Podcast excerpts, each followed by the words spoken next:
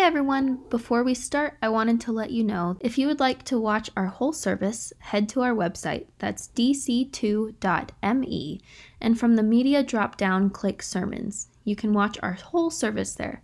And now, here's this week's sermon. Hi, how are you? Good. My name's Emily. I'm one of the pastors here at Discovery, and I'm so glad that you're here today. And I'm really looking forward to what God has in store for our faith community, especially in this new series that we're going through. No matter what you've done, no matter what's been done to you, no matter where you are on the spectrum of faith, whether you believe in God and you trust Him and you have a relationship with Him, or if you're checking out the claims of Christ, you are welcome here, and I think we can all learn something together. So today, we're looking at the claims of Christ as told by Matthew, a Jewish tax collector turned friend and sidekick of Jesus. Now, there are four biographies of Jesus that we have. We've got Matthew, we've got Mark, Luke, and John. And each biography focuses on a different demographic of people and shows them why Jesus is worth following and how he is not only the Son of God, but God himself. So, Matthew, a Jewish tax collector, which is kind of weird in the first place, decides to gear his language, his stories, and his experiences to the Jewish people to show them that Jesus is the real deal. He's the Messiah, the Savior, and the kingdom that they've been looking for. I remember reading parts of the Bible when I was a kid, and when it came to reading a bunch of names that are listed all in a row with maybe some commas in the middle, I completely zoned out. That's a good chunk of Matthew chapter 1, which is what we're going to talk about today. so excited. How about you?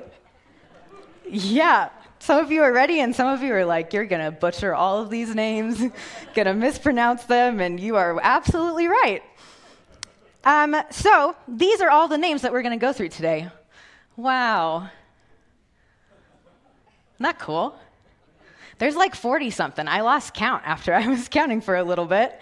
Um, this kind of feels like some fine print that you're supposed to read beside, before you um, sign your phone plan, right? It's unnecessary and too complicated, and you don't really need it anyways in order to understand how much money you're going to pay T Mobile every month. Or this may feel like um, the credits after a movie. When people get up and leave right after the last scene is done, it doesn't feel like it ever really matters. Anybody, when you see all these names that are in the Bible and have some, has something to do with Jesus, do you kind of feel that way too? Like, why do we need to talk about this? Oh, cool. I'm the only one. That's fine. Totally okay. Well, I'm excited to dig into it because I've learned a lot of things, and I think I've changed my mind about some names, even though none of us can pronounce them very well. As I try to put myself in Matthew's shoes, and as he's writing the biography of Jesus, I wonder why he starts off this book in such a non captivating way for me. He cites over 45 names in the genealogy of Jesus. And on the surface, if you're like me, you will likely glance over the first chapter of Matthew. But the whole reason for this series, however, is to dig deep into why Matthew wrote about Jesus and how he did it. The whole point behind the series is for you and I to maybe catch a glimpse and a hunger pang, even, for what the authors of Scripture experienced with God Himself. And oftentimes, the things that seem unnecessary and unimportant hold a large significance, kind of like a diamond in the rough. Now, genealogies for Israel were not only created to be a family tree, but a map with roots of royalty and priesthood. Genealogies were meant to be impressive. They were meant to catch the eye of approval and awe at how important somebody was. They were geared towards kingship and power to increase the validity of the ruler in question. Now, genealogies, they often contained broken lines of descent and really only highlighted the important people in somebody's lineage. And that's why you might read the gene- genealogy of Jesus in Matthew and go back and read it in Luke, and some of the names will not be on there. You'll find different names. Some of them seem completely different. And you might be like, well, what the heck happened here? Genealogies were used as a proof of a concept or claim, and the authors used specific people in specific genealogies to back up whatever they were trying to prove. So, for today, we're going to look at the genealogy of Jesus through the eyes of what I think Matthew sees and the point of what I think he's trying to prove. Because the names that he chooses to add here speak volumes to the character of God as well as the identity of Jesus, who is the Messiah. And you might hear that term and you might be like, Emily, what is a Messiah? Well, we're going to learn about it today.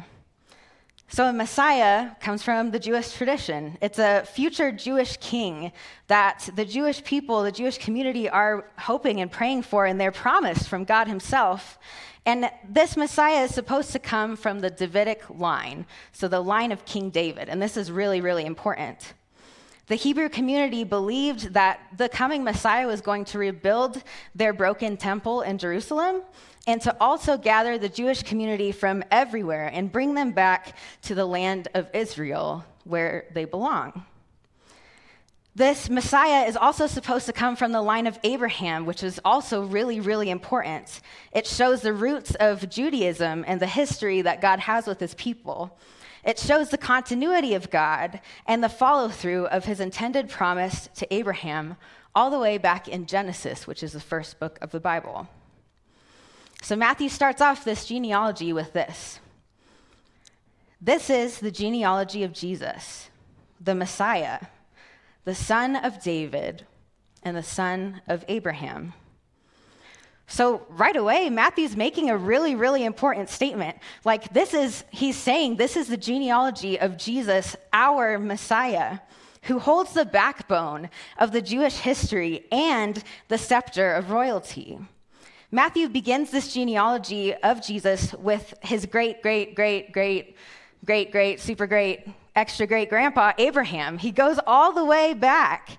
And so now we know about Abraham and we know about David and why they're important and why they needed to be in the genealogy of Jesus.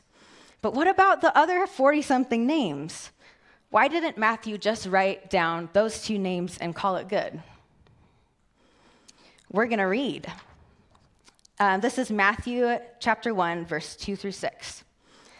Abraham was the father of Isaac, Isaac, the father of Jacob, Jacob, the father of Judah and his brothers, Judah, the father of Perez and Zerah, whose mother was Tamar, Perez, Perez, the father of Hezron, Hezron, the father of Ram, Ram, the father of Amminadab, Amminadab, the father of Nahshon. Nahshon, the father of Salmon. Salmon, the father of Boaz, whose mother was Rahab. Boaz, the father of Obed, whose mother was Ruth.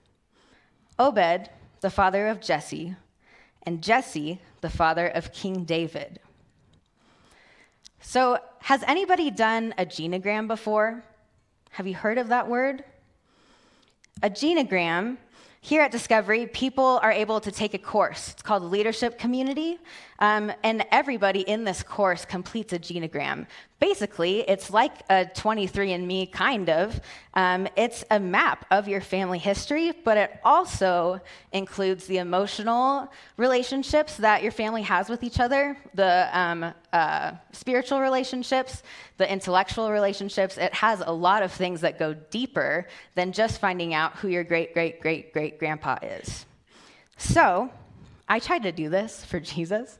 There's a lot of names in there. Um, I'm going to show you what a genogram kind of looks like. Um, I work with students, okay? So saying that, uh, some saying that I've adopted when I like share some drama or some, some emotional, um, interesting findings, which is what we're going to do up here. People will say, "Spill the tea, sis." Okay, so that means like I want to know about the drama because there's a lot of drama that's going on, especially in the line of Jesus. So, if that's new to you, you can practice this with your fellow younger people in your life, and you'll sound really super cool. This probably happened maybe like 10 years ago, so it's not as like hip as it used to be, but we're going to practice this, okay? So we're talking about the lineage of Jesus, and it's going to get a little spicy here. So, what do you guys say? Spill the tea, sis. Well done. All right. This is from the top, Jesus' line, starting with Abraham. So, if you notice in a genogram, you'll have some red lines. Red lines are bad. Red lines mean um, discomfort or disjointed relationships, they mean a lot of conflict, they mean a lot of brokenness. So, if you see from here, it doesn't start off super great. And you're able to read about all of these things in the Bible. It's not outside information, really. So, this is in your Bible the relationship with Abraham, his wife, um, his kids, and his kids' kids. There's not a lot of super great things going on in the relationship. Sometimes there is, but at the core of it, there's a lot of conflict. Okay, next slide, please. We've got Jacob and his wife. So he was supposed to marry Rachel, fun fact, but he didn't. He married Leah, and he had a bunch of kids with her. Um, so all of his kids disliked one of Jacob and Rachel's kids, which is a lot of family conflict, right? It's a lot of red. Yeah. Next slide, please. All right, we've got Salmon and Rahab, and then we've got Boaz and Ruth. Now, there's some green stuff going on. Green means good, and a circle means love. So there's some healthy relationships going on here. And I want to talk about Rahab for a second. So, historical context for you women were like never involved in historicity, historicity, historicity. They were never involved in the recording of history especially with genealogies, because this is all about royalty and kingship. Um, where Israel was at, kings had to do with males, and females didn't really matter. So, the important thing in Matthew's genealogy, he lists several women, um, which is actually a really big step during this time. So, I'm going to talk about who Rahab is and why she was in the genealogy of Jesus.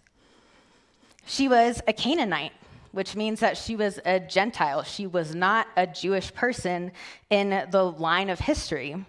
She was also a prostitute. She was an outcast. And she wasn't accepted by the Jewish community. And she was also a woman. Like, that's a lot of things that aren't, um, they don't mesh well together with the Jewish community at this time. And that's a big deal. You can find Rahab's story in Joshua too, um, and she actually plays a really big part in the line of Jesus. So, um, we're going to read Joshua 2 14 through 16, and you can read the rest on your own later today or throughout this week if you want to know more about her. It says, Our lives for your lives, the men assured her. If you don't tell what we are doing, we will treat you kindly and faithfully when the Lord gives us the land. So she let them down by a rope through the window, for the house she lived in was part of the city wall. She said to them, Go to the hills so the pursuers will not find you. Hide yourselves there three days until they return, and then go on your way. She actually saved a bunch of Hebrew people and the entire Hebrew community. That's a big deal. Why do you think Matthew put Rahab in there? All right, we have another slide um, of the genogram of David. Can we put that up, please? All right, so there's um, a lot of discord and a lot of really good things that happen in these relationships. Um, the thing that we're going to focus on is David. So he's a king, he's royal, right? He was the father of Solomon. We'll continue with Matthew. He was the father of Solomon, whose mother had been Uriah's wife. Solomon, the father of Rehoboam. Rehoboam, the father of Abijah. Abijah, the father of Asa. Asa, the father of Jehoshaphat. Jehoshaphat, the father of Jeroham, Jero, Jehoram.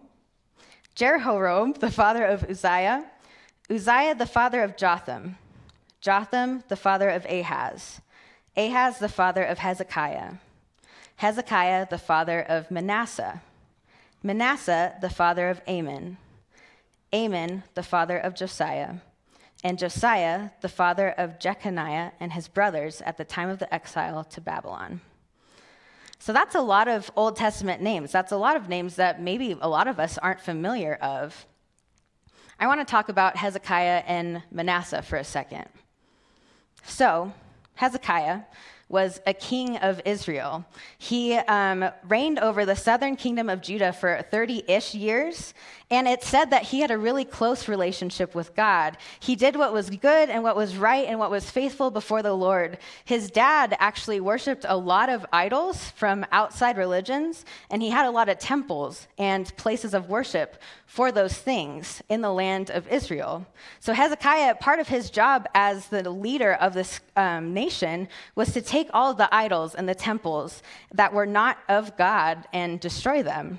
So, he started this healthy form of leadership that brought his people back to God. Now, Manasseh, Hezekiah's son, was a complete 180 turnaround from that. He did the exact opposite. He went against God. He was super immoral. He killed a lot of people, and he sacrificed his son to pagan gods. And both of those people were in the line of David and Abraham and Jesus. We're going to continue on in the genealogy of Jesus. After the exile to Babylon, Jeconiah was the father of Shealtiel, Shealtiel the father of Zerubbabel, Zerubbabel the father of Abihud, Abihud the father of Eliakim, Eliakim the father of Azor, Azor the father of Zadok, Zadok the father of Akim, Akim, the father of Eliahud, Eliahud the father of Eleazar, Eleazar the father of Matthan. Matthan, the father of Jacob, and Jacob, the father of Joseph, the husband of Mary, and Mary was the mother of Jesus, who is called the Messiah. We've got a genogram from Eleazar all the way to Jesus. So there is even conflict between Joseph and Mary. And you can read that right after the genealogy of Jesus in Matthew 1. Mary we're going to talk about her. Who was she? Well, one, she was a virgin. She was also a teenager. And she was not married. She was probably real, real poor. That's a lot of other things that aren't very impressive for somebody who would become the king of Israel, the Messiah, the person that's supposed to save this Hebrew community. So, this life of God, in a nutshell, it's not flashy and it's not perfect. It's sort of kind of like a weird soap opera if you take the time to read the Bible and look at it. But I think that there's something deeper here. So, Zach shared last week about a Jewish hymn that has been recited by many in their prayers. And it goes like this Thank God that I am not a Gentile, a woman, or a slave this is a Jewish prayer. In this language, there's legitimacy in this prayer for a Jewish person, but the genogram of Jesus proves that that doesn't have to be the case. The genogram of Jesus proves that, hey, all of those are welcome here. And it's in the story of Jesus, both slaves and women and Gentiles. And that's a really, really profound thing to look at for the Messiah. Because he's supposed to have an impressive background, he's supposed to have an impressive lineage, right? That just seems kind of messy.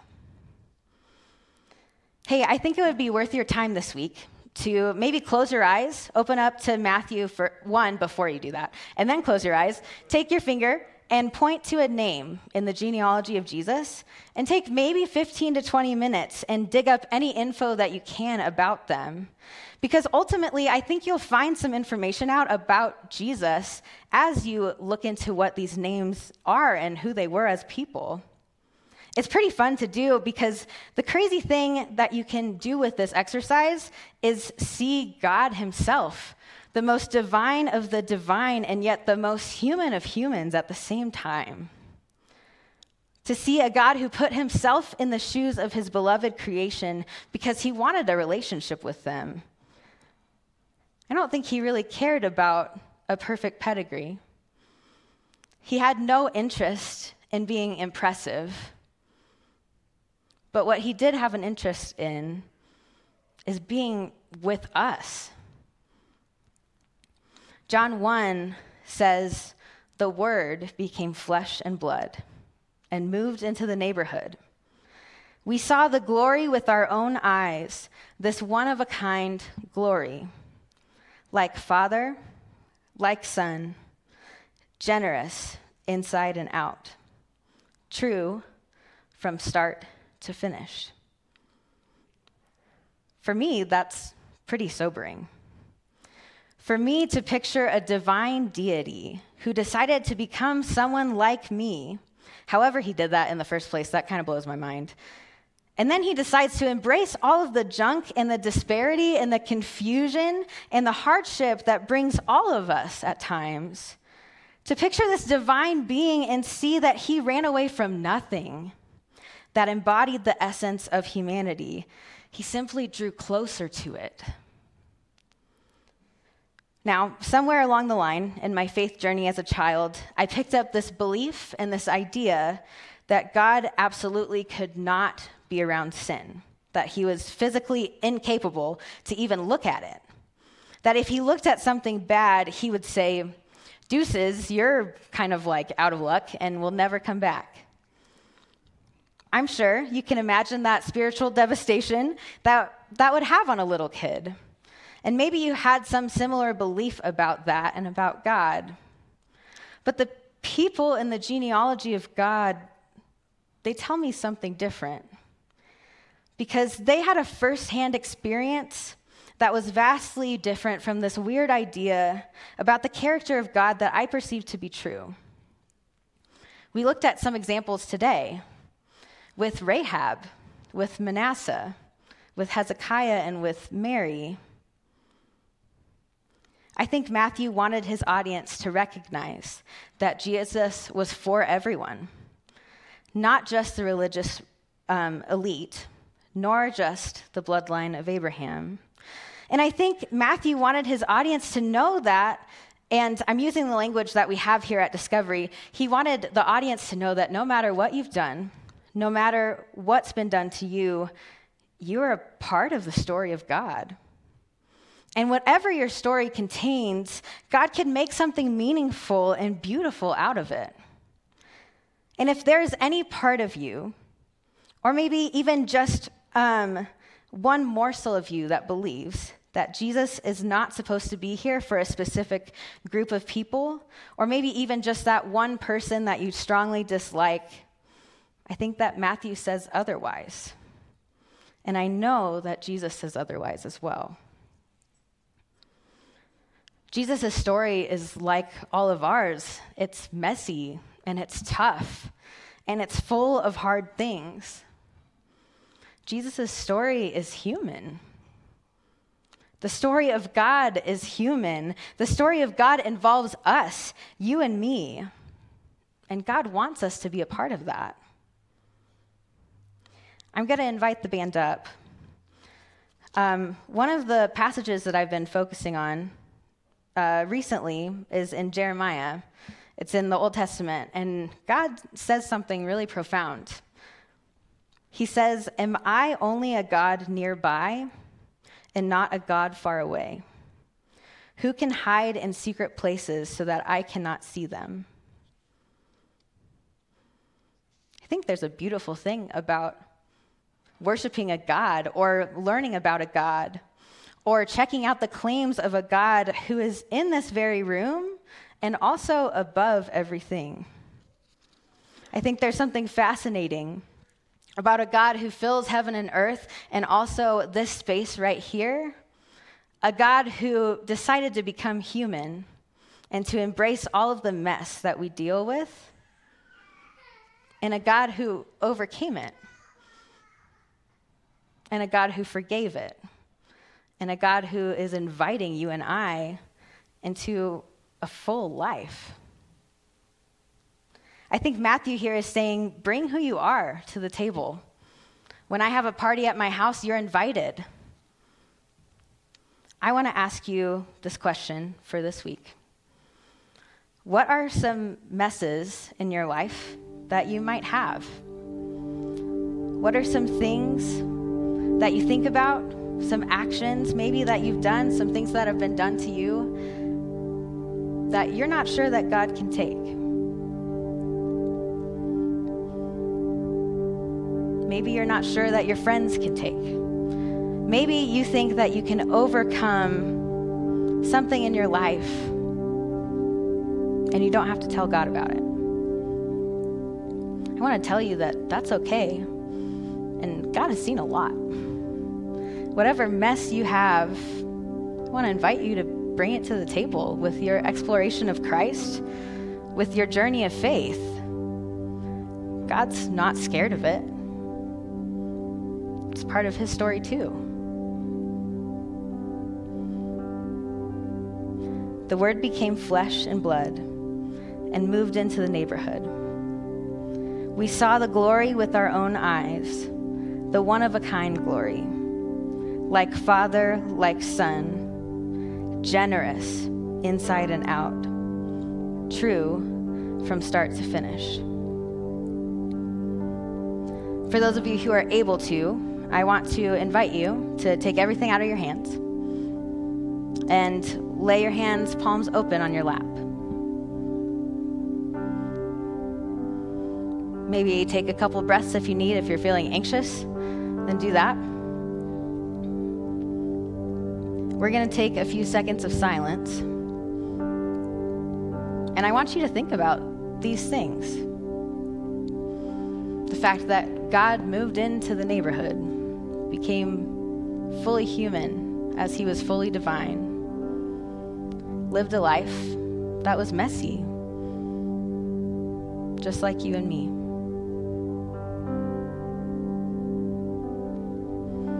And then how the same very God could overthrow any sin, any shame, any evil and how he could have the power to forgive and to invite you and I into a life with him.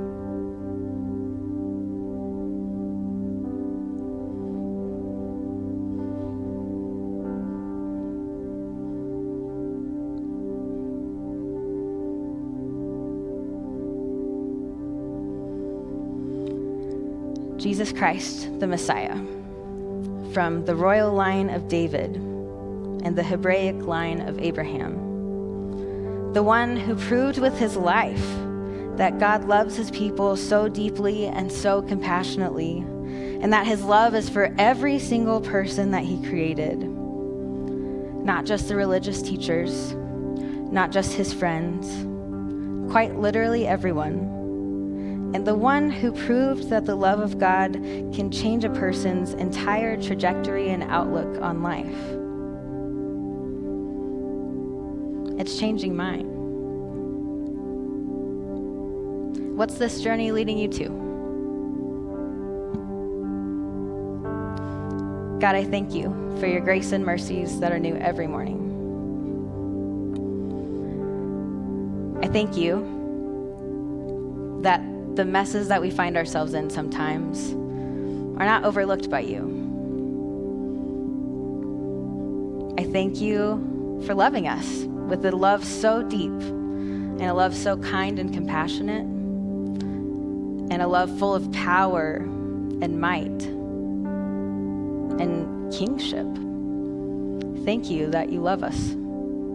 I thank you that you invite us into your story. Thank you that we don't have to be perfect. We don't have to have our stuff together. We don't have to answer every question that we have about life or faith or anything. That you're here to meet us where we're at and to take us along a journey of faith and life together. For those of us who are asking questions about you, I ask that you would provide people in our lives where we can talk about those things too. For those of us who are curious about what Scripture has to say about you, I ask that you would um, give us a sense of desire and yearning and hunger for what your word says. God, thank you for this space. We love you. We want to know more about you. It's in your name we pray. Amen.